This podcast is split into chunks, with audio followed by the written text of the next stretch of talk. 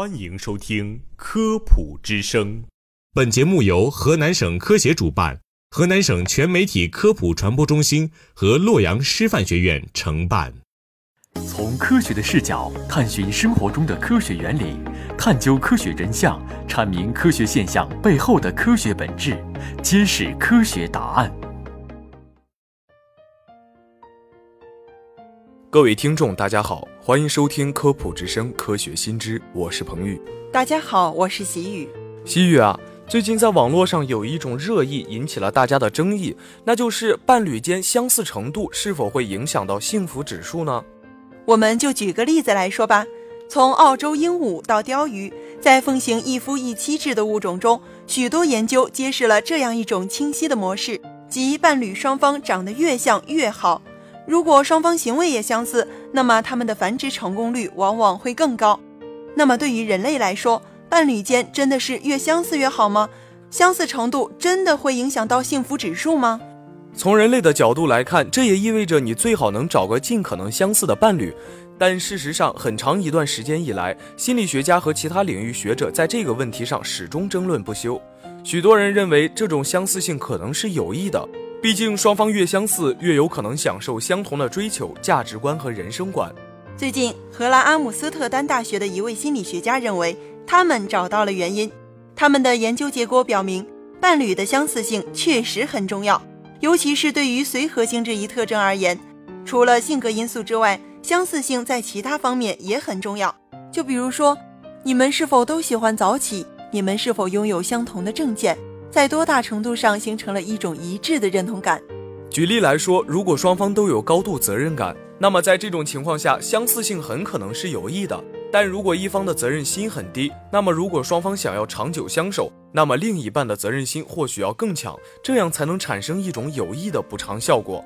研究团队多年来分析了美国数千对婚姻保持长久的夫妇性格特征、幸福感以及关系满意度数据。并考虑了他们在五种主要性格特征上的相对得分。所谓五种人格，就包括了责任心、外向性、随和性、情绪稳定性以及经验开放性。与以往的研究结论一致，他们发现到目前为止，对整体幸福指数影响最大的是伴侣双方的性格特征。一般来说，如果他们自身或伴侣有更随和、更负责。那么这个人往往会更幸福，这与我们所知道的这些性格特征和幸福感之间的联系完全一致。研究显示，伴侣双方性格特征的相对程度也很重要。在大多数情况下，所有性格特征完美匹配反而是无益的。例如说，与伴侣拥有相同水平的外向性格，对于双方整体幸福感来说并没有好处。相反，从幸福感角度来看，最理想的情况应该是。一方比另一方呀更加的外向，而对于那些责任感较低的人来说，双方最好在这一点上就不要相似，而是选择与责任感更高的人，双方关系可能会更好。这一关于开放性格相似效应的初步发现，与另一篇最近发表的论文观点不谋而合，后者主要研究伴侣相似性与婚姻持续时间的关系。可以说，与人们对自己幸福感和认同感的评价相比，婚姻长短是更加客观的论证。德国莱布尼茨社会科学研究所的比阿特丽斯·拉姆斯泰特最近对近五千对德国夫妇完成了性格调查问卷，对他们进行了五年的跟踪调查。拉姆斯泰特及其团队发现，性格开放程度越相近的夫妻，婚姻持续时间也就越长。有证据表明，性格以外的相似也很重要。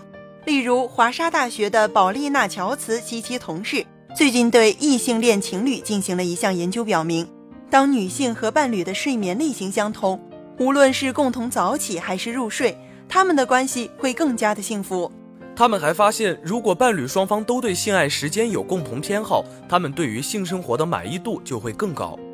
德克萨斯大学奥斯汀分校的考特尼·沃尔什和丽莎内夫在对新婚夫妇进行研究的论文中发现。